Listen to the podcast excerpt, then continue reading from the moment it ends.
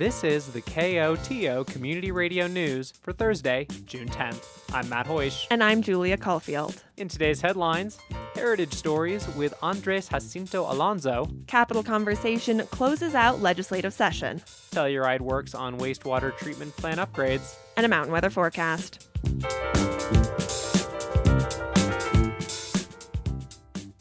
June is Immigrant Heritage Month, and to celebrate, KOTO is partnering with Tri County Health Network to feature the stories of some members of our local immigrant community in a series we are calling Heritage Stories. If you want to share your story or connect us with someone to hear theirs, reach out to us at news at koto.org. This week's story is from Andres Jacinto Alonso, who tells it in Spanish. Antonio Alonso reads it in English. Mi nombre es Andrés Jacinto Alonso. Yo soy de un pueblo que se llama San Mateo Ixtatán, Guatemala. Yo soy de origen maya. Mi primer idioma es maya chu y también hablo el español y el inglés. My name is Andrés Jacinto Alonso. I am from a town called San Mateo Ixtatán, Guatemala. I am of Mayan origin. My first language is Mayan Chu, and I also speak Spanish and English.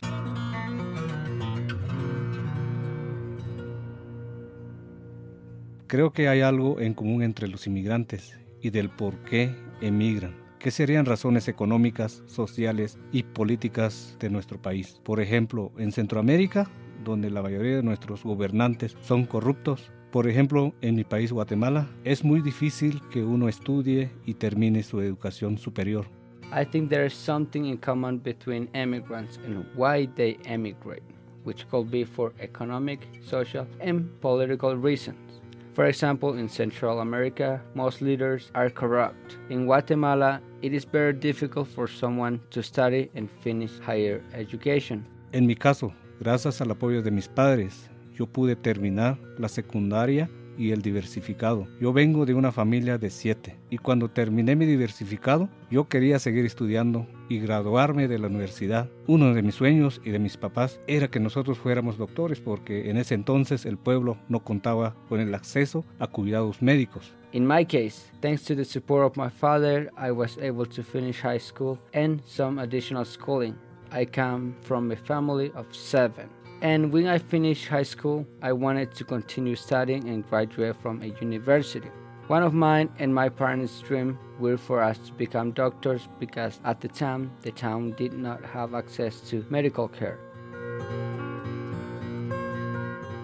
En mi pueblo no hay educación superior. Debes salir e ir a la ciudad para poder continuar tus estudios. Yo estaba estudiando en Huehuetenango, la ciudad, después de haber obtenido una beca que me ayudó a cubrir a la mitad de mis gastos. Durante este tiempo mis hermanos y mis hermanas estaban estudiando. Entonces mi papá no podía cubrir los gastos del hogar y de los estudios. Por el bien de mi familia decidí salirme de mis estudios y venir a los Estados Unidos para trabajar y ayudarles a mis papás para cubrir los gastos de los estudios secundarios y universitarios de mis hermanos.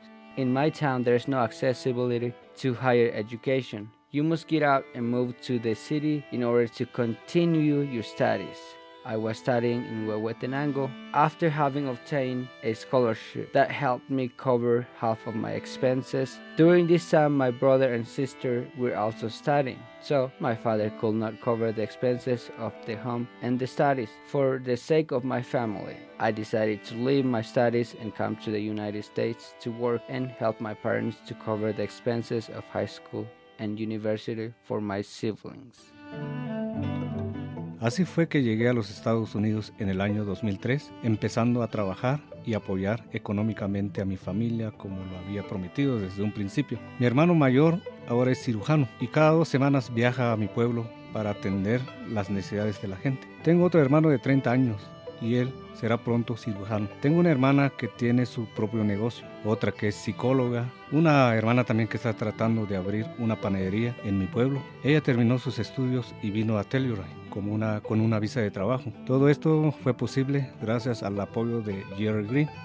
So that is how I came to the United States in 2003 and started to work and financially support my family as I had promised from the beginning. My older brother is now a surgeon. and every two weeks he travels to my hometown to attend to the needs of our people. I have another 30 year old brother and he will soon be a surgeon. I have a sister who has her own business, another who is a psychologist, and a sister who is trying to open a bakery in my town. She finished her studies and came to Telluride on a work visa. All of this was possible thanks to the support of Jerry Green. Jerry ayudó mucho a la comunidad latina y es muy importante para mí que el pueblo reconozca su apoyo. Jerry fue uno de los líderes de esta comunidad que apoyó a los latinos y yo siempre he dicho que personas como Jerry tienen un lugar especial en el cielo. Jerry ayudó a traer a una de mis hermanas y a que ella pudo aprender y practicar lo que ella estudió. Jerry helped the Latino community a lot, and it is very important to me that the people recognize his support. Jerry was one of the leaders of this community that supports Latinos, and I have always said that people like Jerry have a special place in heaven. Jerry helped bring one of my sisters to the US, and here she was able to learn and practice what she had studied. Por razones políticas yo no pude regresar a mi país, pero me da mucho gusto y orgullo saber que por mis sacrificios mis hermanos sacaron sus carreras y el sueño de mi papá se está cumpliendo. For political reasons, I cannot return to my country, but it gives me great pleasure and pride to know that because of my sacrifices, my siblings completed their career and my father's dream is being fulfilled. Aprovechando el mes de la herencia del inmigrante, tenemos la oportunidad de celebrarlo todos, porque de una o de cualquier forma todos somos inmigrantes en este país.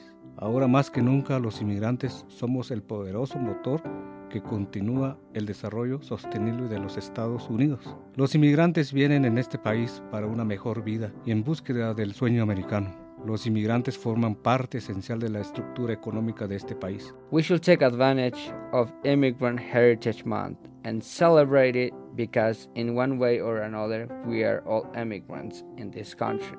Now more than ever, immigrants are the powerful engine that continues the sustainable development of the US. Immigrants come to this country for a better life and in search of the American dream. Immigrants are an essential part of the economic structure of this country.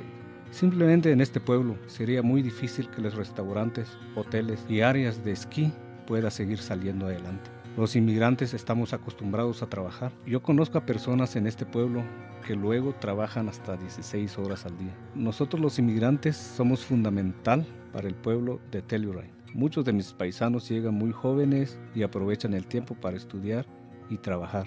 Sé que cada uno de nosotros tenemos grandes historias que contar, historias bonitas, aventuras, los obstáculos que enfrentamos a diario en este gran país. Simply in this town, it will be very difficult for restaurants, hotels, and ski areas to operate. Immigrants are used to working hard. I know people in this town who work up to 16 hours a day. We immigrants are fundamental to the people of Telluride. Many men from my country arrive very young and take advantage of the time to study and work. I know that each of us have great stories to tell, beautiful stories, adventures we go through, or the obstacles we face every day in this great country.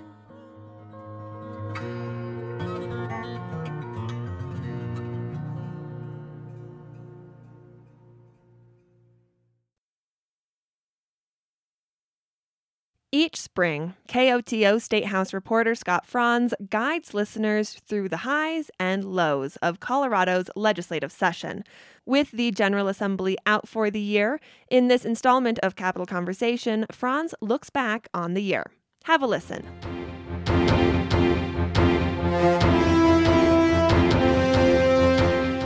Hey, Scott, thanks for taking a few minutes to chat with me today. Pleasure, Julia. So, the state legislature wrapped up its session um, this week, and I just wanted to touch base with you a little bit of how it went in general. So, I mean, especially thinking back to the beginning of the session where there were still so many COVID protocols, those sorts of things in place to where we ended up now. How did the session feel this year? Yeah, it was definitely another strange session. Uh, you know, where there's a sense of relief now that it's um, that it's ended because you know we're again pushing later into June, and uh, this Capitol building isn't equipped for for summer work, as I like to say. It, it gets pretty pretty hot in the building. But um, I will say, you know, it was it was another fascinating session to cover. Um, gosh, there are just too many big issues to to really keep track of that that went through up until the final hours. Um, you know, some of the the highlights for me, I, I think back to, you know, the moment we were in the Capitol after the verdict uh, in the the Chauvin trial for the the murder of George Floyd and, and how lawmakers reacted to that. You know, that's been a, a moment that has uh, changed Colorado and really sparked lawmakers to pass several pieces of, of new legislation on, on policing and, you know, officers using deadly force. So that, that was, a, um, you know, what I feel a historic moment to be um, in the building to, to witness that emotion of, of people. You know, it, it started probably much more uh, unusual just with you know the plastic dividers between desks and you know but up until the last day you know they were still taking your temperature every time you walked in the building reminders of you know this deadly pandemic even though case numbers were going down and, and things were getting better you know up until the very end um, you know finally i'll say it seems like we are returning to uh, business as usual here um, the the late night filibusters the um, kind of big policy debates over guns, plastic bags, the environment, um, kind of moving at a, a whirlwind speed. Um, but I, I, really can't recall a session that I've covered yet that, that was as eventful, um, you know, and kind of fast paced as, as this one. You mentioned that they were really passing bills, doing work up until the last minute. Does it feel like legislators were able to get everything that they wanted completed in this session? I think so. Um, you know, you, you'll you'll talk to some lawmakers, um, you know, on, for example, criminal justice reform. Um, there were some Democrats who kind of ended the session uh, upset that they had to drop some reforms they were pushing. I'm, I'm talking specifically about a bill um, that aimed to to reduce the jail population by kind of telling police not to make arrests for some lower level crimes. So, you know, lawmakers always have some work that goes unfinished, but they did complete the stimulus package. They got the federal money going out. Transportation package was was advanced to the governor. Um, all of the gun bills post Boulder um, are on their way to Polis. So, you know, the Democrats and Republicans are feeling, you know, good about lots of the things they accomplished. You know, on a more bipartisan note, it was, you know, stimulus and some of the policy changes around continuing, you know, alcohol takeout and delivery, things like that. But yeah, yeah, I don't think, you know, we're, we, we always knock on wood when we say this, but uh, it doesn't sound like they're going to have to come back this summer for any sort of a a special session. I probably shouldn't have said that, but that at least right now is how it's trending. Keeping fingers crossed for you. yeah, yeah. We just we just ended. We always when we make summer plans have to think about that possibility. Well, I mean, on that note, I have to ask you are always working, always busy, but especially during the session, it's just kind of raised to the nth degree. So, what do you have any fun summer plans to kind of get out and relax a little bit more after this whirlwind of a session? Oh, definitely. Um, got lots of camping trips booked, uh, fly fishing trips. So lots, uh, lots to do. Um, you know, I always enjoy this time, but this is also a time, you know, I'll be working on some projects, taking road trips, may even swing through um, your area at some point, as I have on previous reporting projects. And, you know, this is actually some of the time I enjoy the most is getting out of the Capitol building and you know taking a look at how the laws that were passed are are affecting people. Are they working the way they should? So in between, you know, trying to catch some trout, I'll be uh, you know chasing chasing some stories on the West Slope uh, and other parts of the state and carrying on the work. Amazing. Well, yeah, we'd love to see you down here. And um, thank you so much for guiding us through this legislative session. And we'll keep in touch, but then get back for these conversations once the session starts in oh just a few months again next January. yeah, it'll it'll be back before we know it. And I, I so enjoy our conversations and kind of recapping the, the big things happening here that are affecting people's lives in, in your listening area. That was KOTO Scott Franz reporting from Denver. Telluride's wastewater treatment plant needs an update. First opened in 1987, it's now over 30 years old. It's an older plant, and it was envisioned. I mean, most wastewater plants are about 30 years old. That's Karen Guglielmone, Environmental and Engineering Division Manager for the town of Telluride, speaking at a town council retreat on Thursday. She says around that time, treatment plants typically need a little more care. But of course, it's not just the age of the plant, it's also the amount of material the treatment plant is taking in. As our region has grown, you know, we're well aware of winter and summer visitor peaks, um, and we'll see if this starts again, that we have peaks, or if we just continue with what we saw last year, which was, you know, visitor population goes up and really high and stays high all season. As we used a lot of wastewater, there are a lot of people in the area. That visitor population is in addition to a growing regional population of residents. So, what's the plant to do?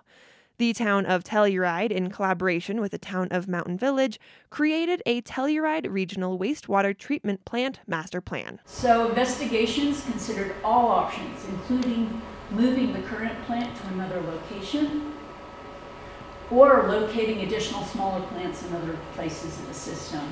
Um, and it was determined at that time, you know, there's, we're always revisiting those concepts, but at that time, it was determined that this plant, retrofitting this plant in its current uh, location, was really the most viable option, the most feasible option.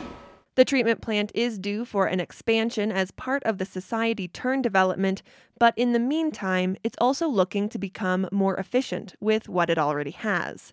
Currently, the treatment plant uses a settling method for wastewater treatment. What we do is we actually take a natural process um, that occurs in nature because there's animals everywhere and they've got waste that they produce. And what happens is bacteria consume the waste as their food. And so bacteria become the basis of a wastewater treatment plant. So you take bacteria and you put them in a bioreactor. So we hold these bacteria and accelerate the process that naturally happens in the environment. And we, we have to keep them in the process. So the traditional way of doing that is by letting them settle. So you have the bacteria, you put them in a clarifier, they settle down to the bottom, and you return them back into your, your bioreactor. That's Fraser Kent. He's with H2O Innovation, a water and wastewater treatment company, working with the town on upgrades to the plant. With that current process, the wastewater treatment plant can handle 3,700 pounds of material per day. But the master plan suggests by 2050, the plant will need to process 7,000 pounds per day. With that, Kent suggests upgrading to a membrane bioreactor, or MBR, system. Membrane bioreactors do the exact same thing. There's no substantial difference between a conventional plant and a membrane, with the caveat that instead of settling the bacteria to keep them in the process, we use membrane filters. There's two big things that membranes do. They don't rely on settling. Right? You've got a membrane filter, they're designed to hold the bacteria. And because they don't rely on settling, the concentration of bacteria that can be in your bioreactor, instead of being around three grams per liter, become nine grams per liter. So you can triple the amount of bacteria in the same tanks. And as you can imagine, when you're limited on your loading rate, you need a lot of bacteria to be able to treat that loading rate. Um, being able to put more bacteria in there really solves the problem without you having to build more tanks. He adds the MBR system also allows for better effluent quality. With the new process, Kent says the treatment plant will be able to fulfill the need into the future, and then some. Right now, you have three oxidation ditches and three clarifiers. By switching to an MBR, because you can triple the quantity of bacteria in the tank, you can actually go down to only two oxidation ditches and still double the amount of bacteria that you have in the system. So you can double that loading rate to get to the 7,000 pounds per day, and you make some infrastructure available. All the costs that went into building that tank can be reused for equalization, solids handling, or other processes. The town of Telluride is moving forward with a switch to a membrane bioreactor system at the wastewater treatment plant. The town hopes to begin construction in 2023, with the new system going online in 2025. The Telluride Bluegrass Festival kicks off this weekend. For a lot of music enthusiasts, that means late nights. But fear not, regional transportation is compensating with later operating hours. The gondola will run until 2 a.m. this weekend on Friday, Saturday, and Sunday, and next weekend on Thursday, Friday, and Saturday. The town of Mountain Village will also offer free bus service from Club Red to Lawson Hill after each Nightgrass show. However, due to this year's smaller festival size, there will not be free overnight parking in the gondola parking garage. Masks are still required on all public transportation per federal requirements. San Miguel County will get some two wheeled travelers next week. Ride the Rockies is pulling into Norwood on Tuesday, June 15th. Cyclists will end their third day of racing after a 100 mile journey from Cortez but they won't be staying long. On Wednesday morning, cyclists will set off on a 40 mile stretch to Ridgway. The six day race takes bikers on a 418 mile loop, starting and ending in Durango. The annual event is yet another sign of life returning to some sort of normal. Last year's Ride the Rockies was cancelled due to the pandemic. Coloradans are known for being adventurous. But for many, home might be exciting enough for the near future. Half of Coloradans plan on vacationing in state this summer. That's according to a 2,000 person survey conducted by One OnePoll and commissioned by Cooper Tires. On average, respondents don't want to drive any further than 115 miles to get to their destinations. But staying local doesn't mean fewer travelers. For the first time since the pandemic began, according to the poll, 63% of people will be leaving their homes for more than two days this summer vacation. Public health officials say a dozen Colorado counties have now vaccinated more than 70% of their eligible populations against the coronavirus. San Juan County has the highest vaccination rate, with almost 90% of its population receiving at least one dose. San Miguel County is second, with over 75% receiving at least one dose. Other leading counties include Denver and Boulder. There are still 16 counties that have vaccinated less than 40% of residents. Governor Jared Polis says places like Mesa County, which includes Grand Junction, is seeing higher virus cases and hospitalizations because they are lagging behind. There's a direct correlation between vaccination rates uh, and um, and successful suppression of the virus. More than 3.1 million Coloradans have now received at least one dose of the vaccine. The National Weather Service forecast for the western San Juans calls for mostly clear skies tonight with a low in the mid 30s and wind gusts as high as 30 miles per hour. Friday, expect sunny skies with a high near 80, and Friday night clear skies with a low around 40. Saturday should be sunny with a high around 80 and wind gusts as high as 20 miles per hour. And Saturday night calls for mostly clear skies with a low around 40. This has been the news for Thursday, June 10th. Thanks for listening. If you have a story idea or a news tip, call the news team at 728 3206. KOTO News will be off on Friday for our annual Bluegrass broadcast, kicking off Friday at 3 p.m. If you're in the local listening range, tune in on your FM dial. For those streaming on koto.org, we've created special archive bluegrass programming for you to enjoy. We will be back with our regularly scheduled news programming on Monday.